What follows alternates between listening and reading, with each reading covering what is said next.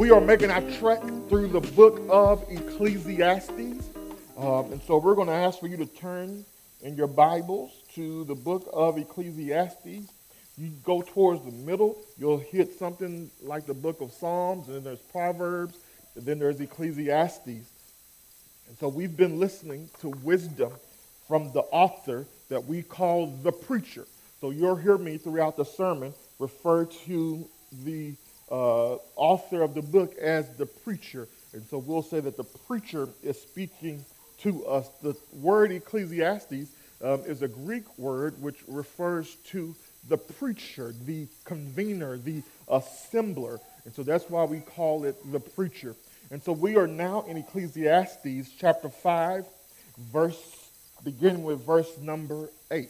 Ecclesiastes chapter 5, beginning with verse number 8. Before you uh, stand to read for the reading of God's word, let me say two things. We are committed in, we are commanded in Scripture to do certain things when we gather together corporately.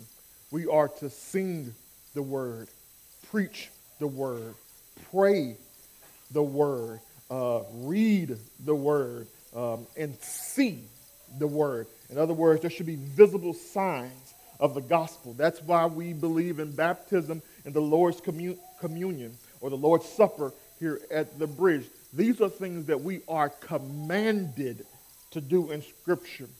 Um, here at the bridge, we are intentional about those things. So we read Scripture uh, every Sunday morning when we gather. And there will be times where we read a large chunk of Scripture at one time. I told our el- I've told someone, I've talked to so many people, I told someone the reason we do that is because number one, we need to read God's word. This is how God has spoken to us, and so we need to hear from heaven. And God has given it through his word. Second, we're commanded to read, to, to be devoted to the public reading of Scripture. But thirdly, lives are busy, and so I want to be gracious about this. But for a number of people in the church, this is the one time during the week where they will open the Word of God and read the Word of God and hear from God. And so I don't want to cheat you by only reading you a few scriptures at a time. And so this morning we've got a larger section of Scripture, and guess what? We're going to stand and read it all because it's God's word. I've told you before, if you can stand for 15 minutes to listen to the worship team sing, you can stand uh, for two minutes to hear God speak. Secondly, that's the reading of God's word. Secondly, we pray intentionally, and we are intentionally um, trying not to just give short prayers. Short prayers are powerful prayers, by the way. We are not against short prayers. Peter, he's on the water. He's about to drown. Three word prayer Lord, save me. If he had been real long, he'd have been. So short, pow- short prayers can be very powerful and effective. So don't think even in your personal life when you have to pray that it has to be something that you have to do for 10 minutes long. If the Spirit convicts you and urges you to pray and you can only pray three sentences, it's better that you pray those three sentences than you don't pray at all. Prayerlessness, prayerlessness is a sin, church. We are commanded to pray, and when we don't, now, we're not, we're not going to be legalistic about it because the Bible says we ought to pray without ceasing, which means that we pray constantly, we pray regularly, but it doesn't tell us exactly how many times per day to pray. So I don't want you to uh, uh, feel bound that you got to pray a certain amount of times to be a good Christian. But we are told to pray without ceasing. So we should, we want to cultivate a habit of prayer in our church, and we're going to emphasize that in 2018 and beyond. But we intentionally get up here and we take our time and we tell God, God, we need you to intervene. We are dependent on you. And so we take our time to pray uh, to acknowledge who God is, to pray for the lost, to pray for our church, to pray for our leaders in our church, to pray for our government leaders, because prayer is crucial. And I think if we would get back to that at the church, we would see revival um, in the church and in our world. I said all that to say, please stand so I can read a lot of scripture to you. Ecclesiastes chapter 5, beginning with verse number 8. If you don't have um, uh, a physical copy or a Bible app to look onto, you can follow us along on the screen. Ecclesiastes chapter 5, beginning with verse 8. Here's how it reads If you see in a province the oppression of the poor and the violation of justice and righteousness, do not be amazed at the matter. For the high official is watched by a higher, and there are yet higher ones over them. But this is gain for a land in every way, a king committed to cultivate its fields. He who loves money will not be satisfied with money, nor he who loves wealth with his income. This also is vanity. When goods increase, they also increase who eat them. And what advantage has their owner but to see them with his eyes? Sweet is the sleep of a laborer, whether he eats little or much, but the full stomach of the rich will not let him sleep.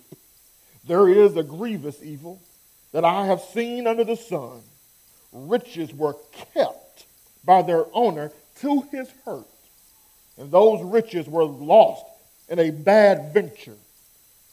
And he is father of a son, but he has nothing in his hand. As he came from his mother's womb, he shall go again naked as he came, and shall take nothing for his toil that he may carry away in his hand. This also is a grievous evil.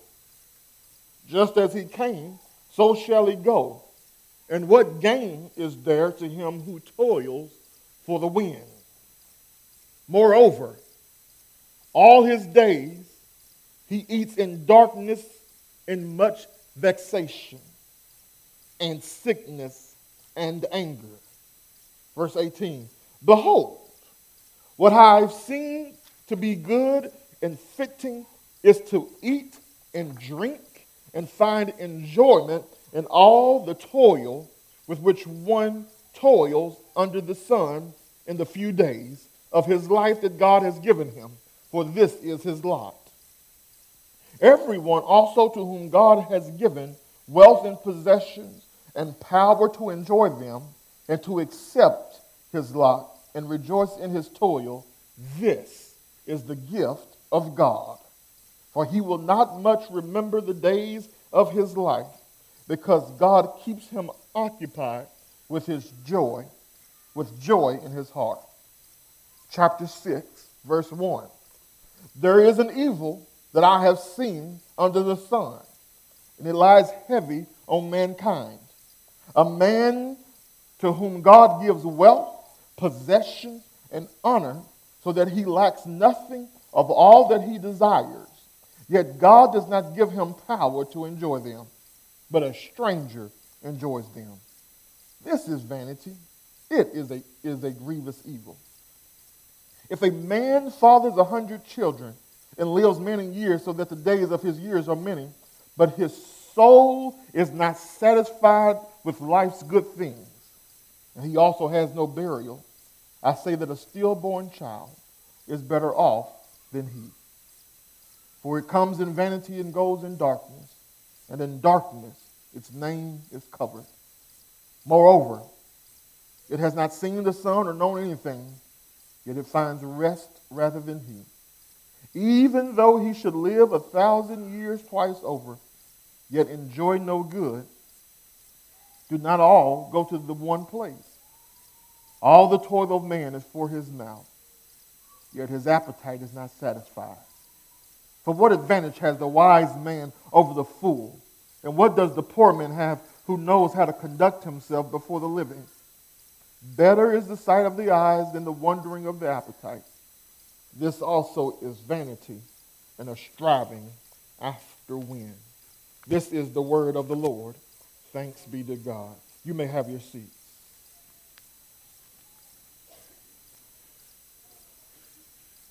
America has been described as the land of opportunity.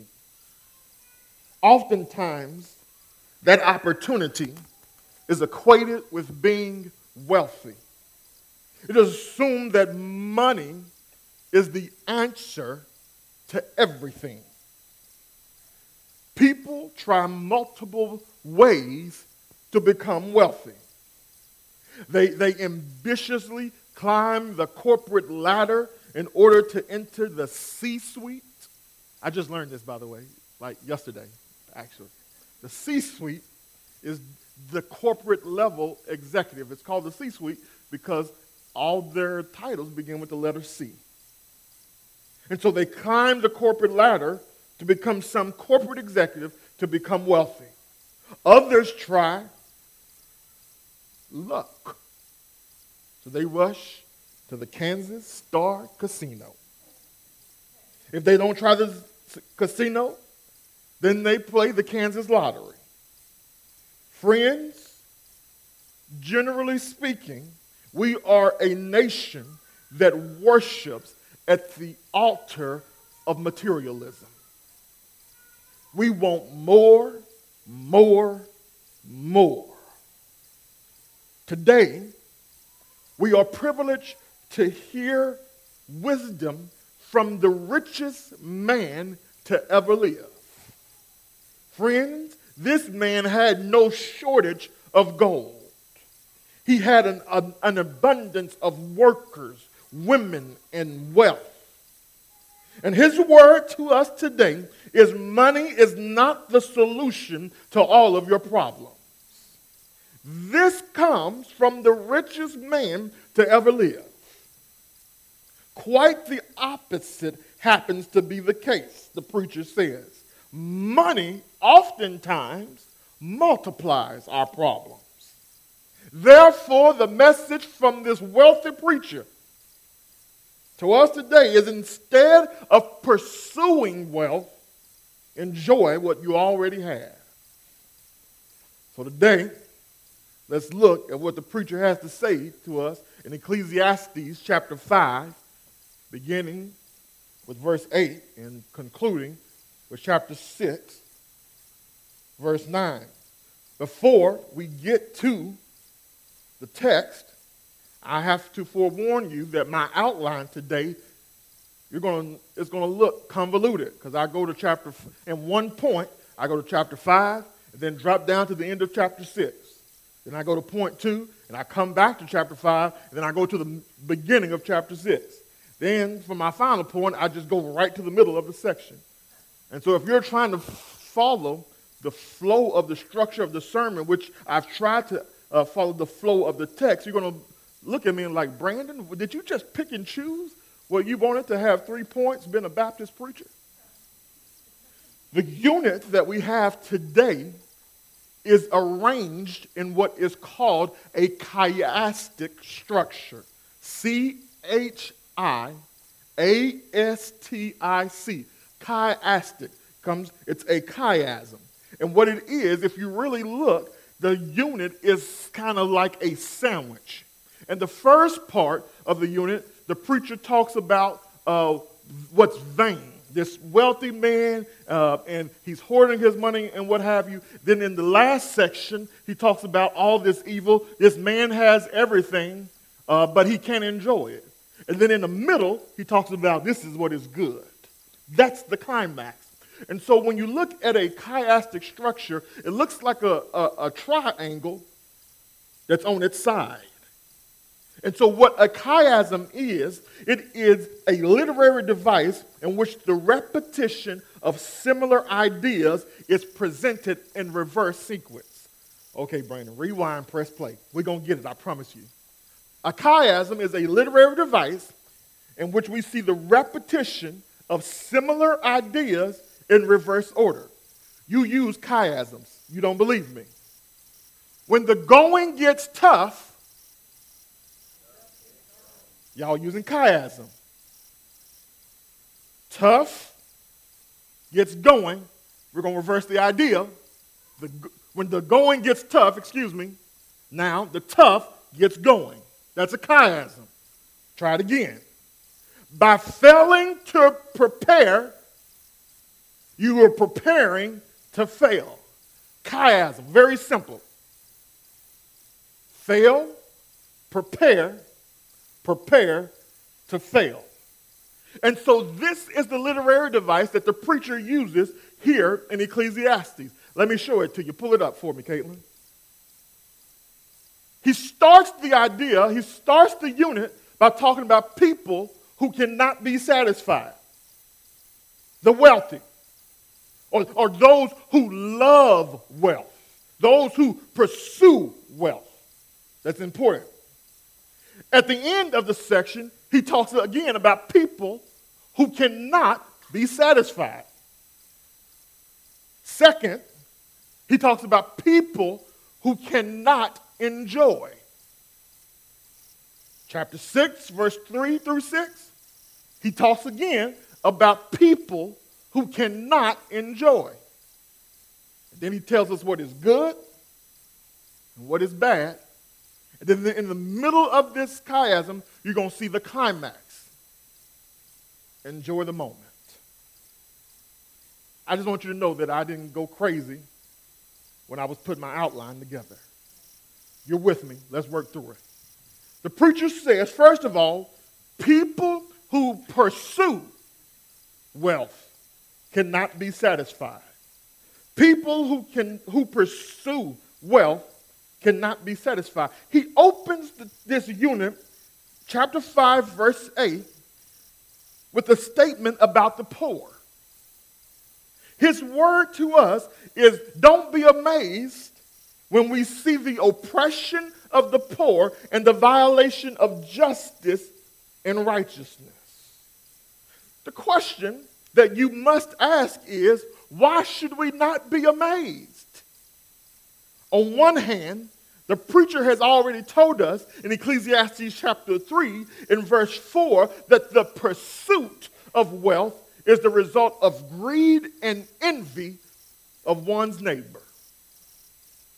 And this results in the oppression of the poor. On the other hand, the preacher says we should not be amazed because there is an inherent system in place that is devised to keep the poor down. I didn't make it up. Look at the, look at the text.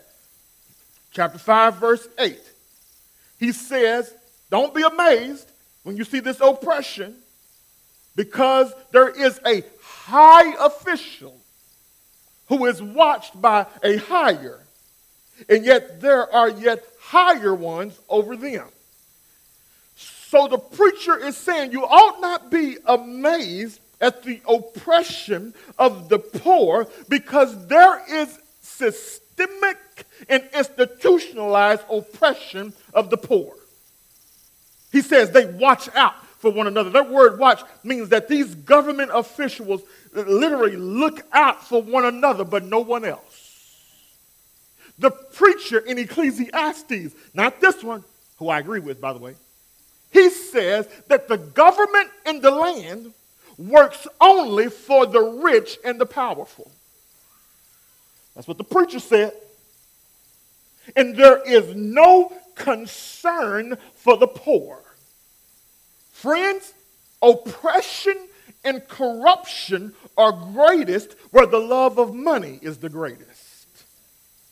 And what was happening in the ancient Near East is still happening in America today. Now, I call America out a lot. For the record, I love America. And I'm glad to be in America. Is that what it says? Proud to be in America, where at least I know. Yeah.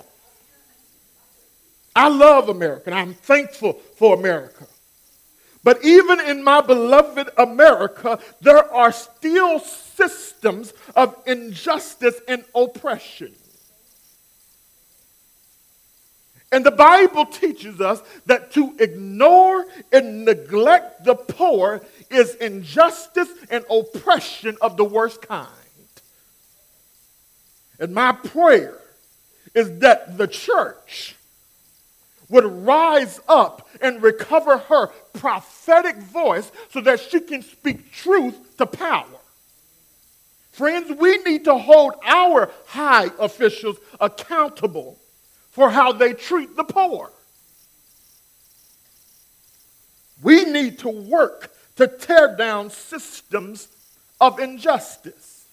This is not a pet peeve of this pastor, this is an implication of the gospel. Here's how the Bible explains the gospel Jesus, who was rich, became poor on our behalf. That's in the book. So that we who are poor could become rich spiritually. This is gospel stuff. Now, this is near and dear to my heart as well, but I don't want you to think I get up here and preach my pet peeve or my opinion. This is why I like preaching just through the books of the Bible because y'all, can, y'all can't accuse me of having some agenda. This is what just showed up for this week's text. Do you, have you ever wondered why the poor in a lot of our cities are concentrated in a certain area? Systems of oppression. Have you wondered why there is generational poverty? And guess what? Everybody that's poor is not poor because they're lazy. Ooh, I'm not getting a love offering this week. Everybody that's poor is not poor because they're lazy. Everybody that's poor is not going to come out of poverty just by working harder.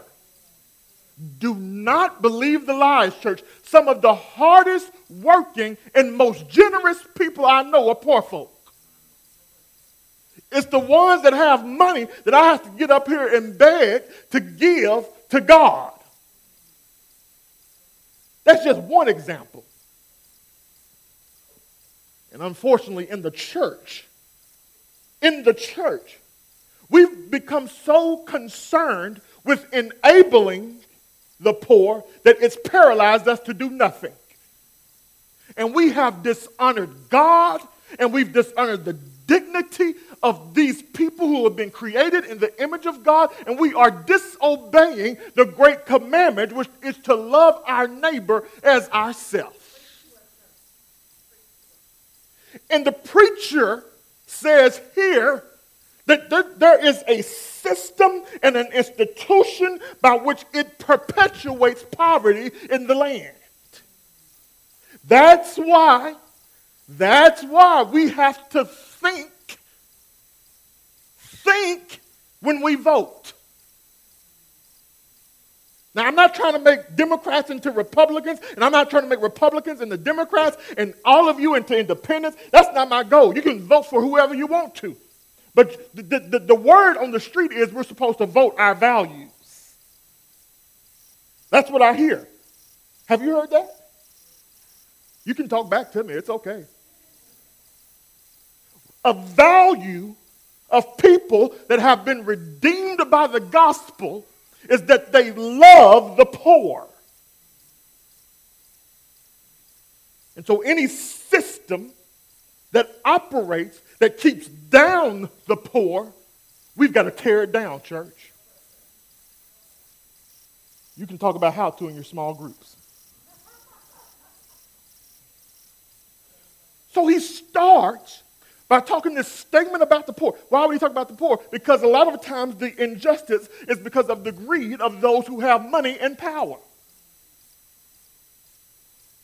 So he moves from this observation about the poor. He says, Let me talk now those who love money and wealth.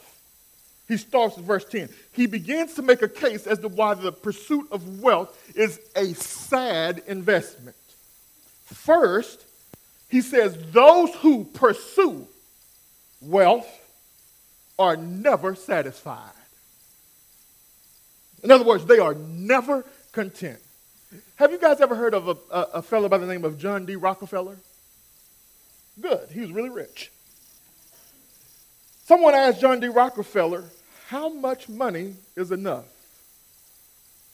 His reply, Just a little bit more. John D. Rockefeller knew that you can never be satisfied with a certain amount of money.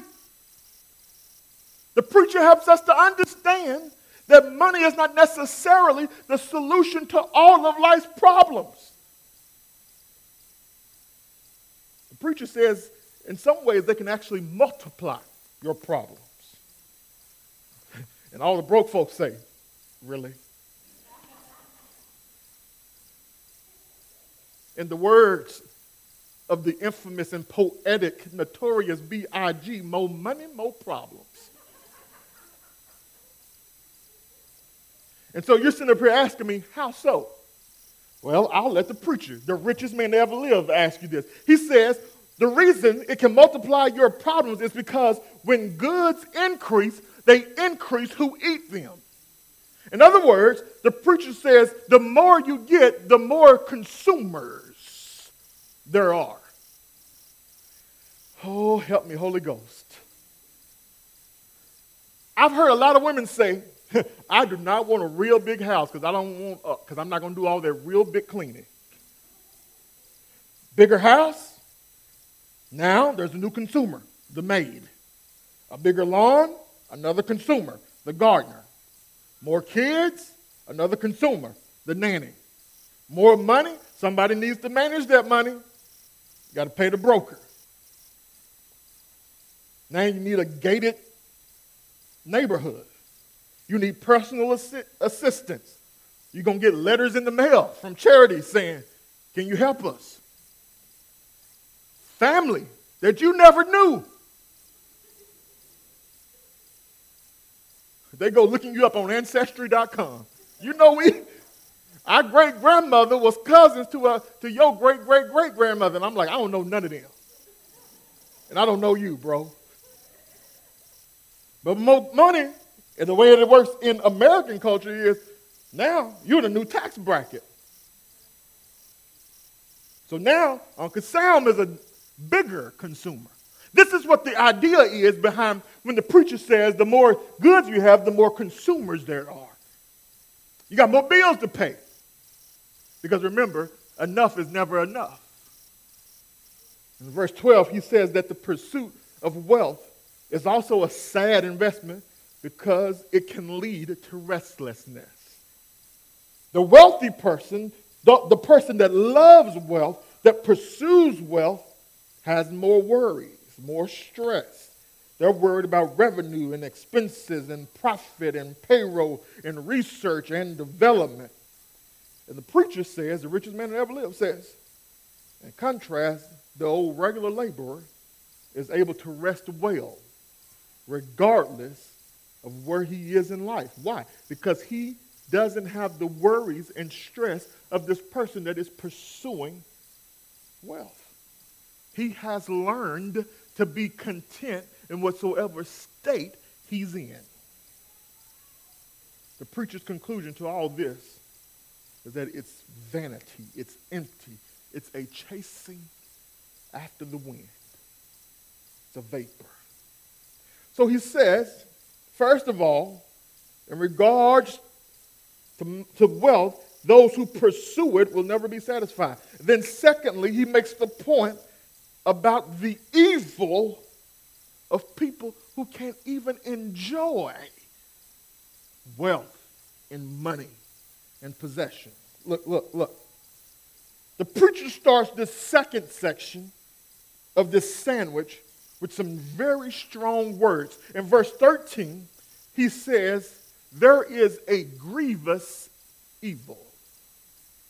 The same phrase shows up again in verse number 13.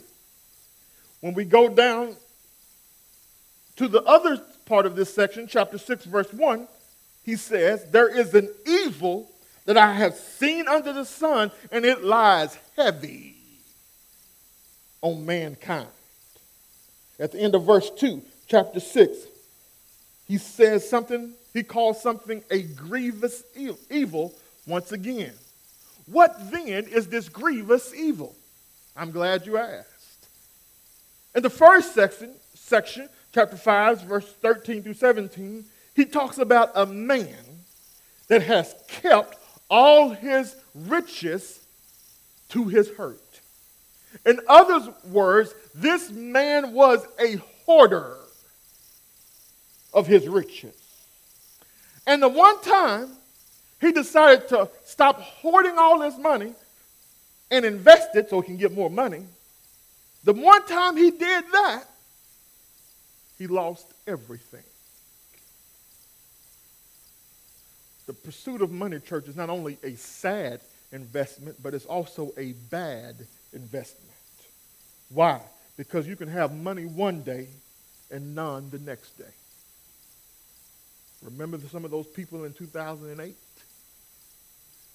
The greatest recession since the Great Depression.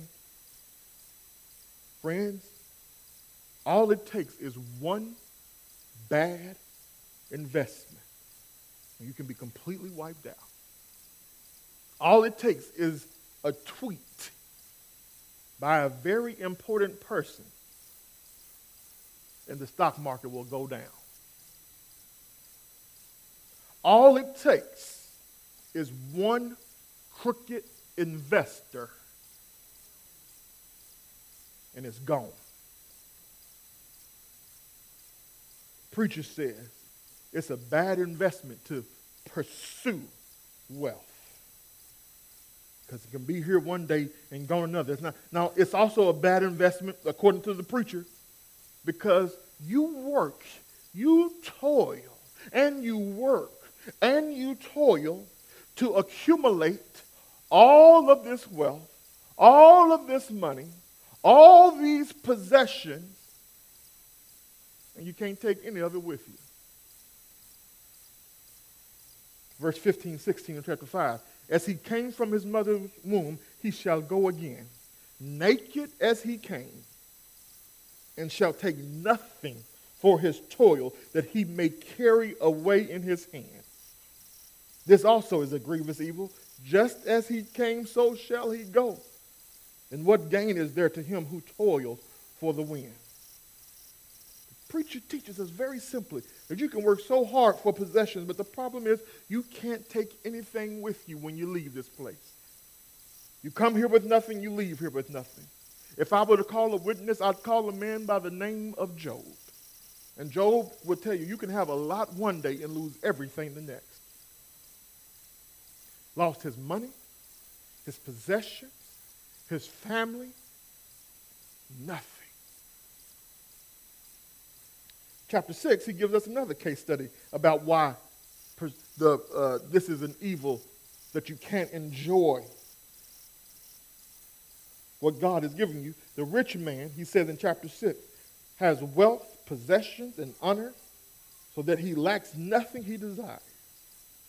Yet God does not give him power to enjoy them, but a stranger enjoys them. The preacher says this reality is a grievous evil. This, this idea behind a grievous evil, he says it's sickening. It's sickening to have all this and you can't even enjoy it. So, preacher, you talked about the evil of not being enjoying things. You, you said that I shouldn't pursue it. What is it that I am to, to do? He would say, I'm glad you asked. Climax, chapter 5, verses 18, 18 through 20 he said, he would say to us, enjoy God's daily gifts. Beginning with verse number 18, the preacher says, This is what is good. By the way, in Scripture, good is oftentimes the opposite of evil. He just told us what was evil. Now he's telling us this is good. This is what is not evil. This is what is good and fitting. It is to eat and drink and find enjoyment in all the toil with which one toils under the sun the few days of his life that God has given him, for this is his lot. The preacher says to us that instead of pursuing wealth, find enjoyment in the common things of life food, drink, and work. The simple things of life. Now, now, now, this is where somebody has been real. You've been waiting for me the whole sermon to get to this one part. He teaches us something that's very critical to our understanding about money and wealth. chapter 5, verse 19. Everyone also to whom God has given wealth and possessions. The preacher teaches us in those few words that wealth and possessions in and of themselves are not evil. The opposite is the truth. Wealth and possessions can be gifts from the very hand of God. God is not against you being wealthy or having money, living comfortably, whatever it is. He, he, he, the text says they are a gift from God. The text says he's talking about those who love money and wealth, those who live for money and wealth. That's who he's against. The, the, Jesus said it this way You cannot serve God and money. You must love the one and hate the other. There is no room in the heart of the child of God to serve both. It's either going to be God or it's going to be money, but it's not going to be both. It, it, it is the love of money that is the root of all evil. So again, I keep reminding y'all this. Y'all act like y'all don't hear this. I want you to make lots of money. You have my pastoral permission to go make as much money as you can. God's not against that. But if you live for the money and for the wealth, if that's what you look for, the satisfaction and contentment and happiness and wholeness, the preacher says it's all a vapor. You are literally grasping after nothing. Go, go, go catch the wind. It's impossible. And the preacher teaches us that it is impossible to find satisfaction in the things of this world. That void in your life can only be filled by the one who created you, God most holy. He says, To those who have been given the gift of money and wealth, for all of us, by the way. All right. Let me make some more enemies. We talked about how we ought to protect the poor, love the poor, care for the poor. Amen. On the other hand, help me, Holy Ghost. You making little money is no excuse for you not to be generous and honor God with your money. I got to balance this thing out. The giving that God honors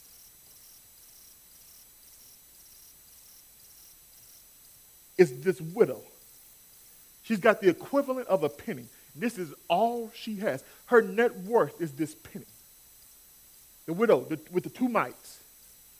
And she takes it and brings it and gives it and puts it in the offering plate at the church. And Jesus says, This woman has given more than these rich people who gave out of their surplus. Because when we worship God through our giving, it is to be sacrificial not convenient.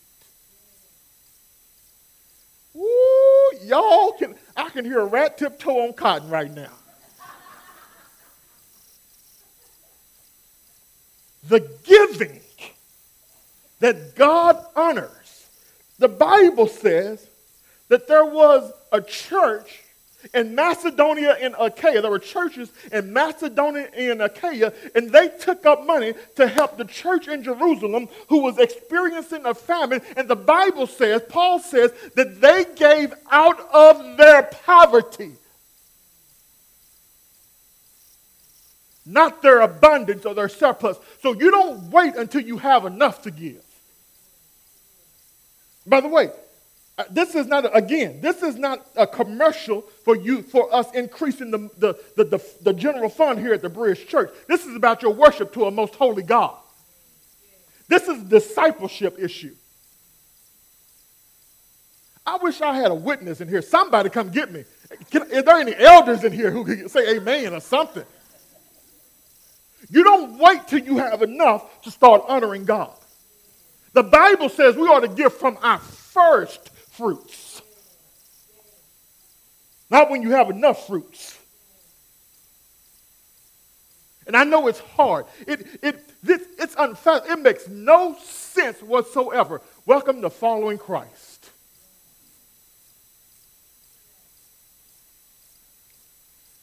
Be not dismayed, whatever betide. God will. Listen, church, I am a living witness.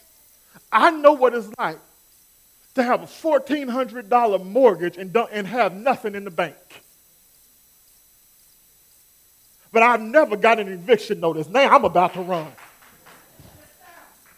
I know what it's like to have a negative bank account. Not since I've been pastoring the bridge. Y'all take good care of me. But I know what it's like to have a negative bank account and the electricity company want their money and the gas company want their money and you got two little leeches saying, Feed me, feed me, feed me. But I can testify, like the psalmist says, I've, I've, I've never, I was young and now I'm old, but never have I seen the righteous forsaken, nor his seed begging bread. God will take care of you. The one time God says you can try me is when it comes to money. Bring your tithes uh, to the storehouse that there might be meat in my house. And he says, Try me. God says, Test me. It is a sin in every other area of life to test God. But God says, This is the one time I'm going to give you divine privilege, permission to try me. Give me some money. And see why I don't open up the windows of heaven and pour out blessings watch this, that you won't even have room to receive. Now, now, now, unless you accuse me of being a prosperity preacher I'm not saying necessarily that that, that blessing is going to come back in the way of finances. It may. But sometimes he says, your blessing is you're going to have peace of mind. Sometimes I'm just going to put a hedge of protection around you because everybody else is getting the flu, but you're going to be okay. Because you ain't got no money to go to the doctor. I'm serious. But God will protect you from, your, from some things. Everybody else around you, there's a, there's a hailstorm, and everybody else's roof is all messed up. You know you ain't got no money to meet that deductible. And they come knocking on your door. Can I look at your roof? Sure. We ain't gonna get nothing, but sure, go up there. And he says, Your neighbor on your right, they had severe hail damage. They need a brand new roof. And the neighbor on your left has $50,000 worth of roof damage, but I went on top of your roof. And it looks like you were just completely covered. I'm sorry, y'all. I don't normally behave like this, but I, I know what God can do. I, I, I know the Lord will make a way somehow. Watch here. Yes, He will. Yes, He will. You got to be in the Black Baptist church, you know what I'm talking about now. Yes, He will. Don't know how, but I know He will. Now, none of that was in my transcript, so let's get on, get back on topic. Instead of pursuing wealth, here's what I think the preacher of preachers would say Jesus Christ seek first the kingdom of God and his righteousness. And all these things, all the things that you want, all the things that you think you need food, clothing, a roof on your head they'll be added unto you. Now, some of the promises that I, I just ran off a while ago, Everybody can claim those. Only those who trust in God can claim those promises. Those, only those who are part of his family can claim those promises. So are you a part of God's family? Now, don't, don't, don't, don't join just for the benefits. And there's a great benefit package to following Jesus. But join God's family because you know you need to be right with your Creator, and now you are not. And we all will face a day of judgment. And on that day of judgment, we'll either hear, enter into my rest, or go away from me, you worker of iniquity. We are sinners by nature. And we deserve eternal separation from God. But God has loved us so much that he sent Jesus Christ to die our death, to die in our place. And he was buried and rose victoriously, victoriously on the third day. And God offers to you today riches that will never wear out, that will never rot. It's the gift of eternal life. And it is now yours to accept by faith or reject. So we invite you, we beg of you, we urge you, don't wait, don't hesitate, don't delay. Trust in Jesus Christ and Him alone. And I can give you this sweet assurance God will take care of, of you. He'll take care of your soul so that it's with Him in eternity. But we don't have a faith that's just for the sweet by and by. Our faith affects us here and now.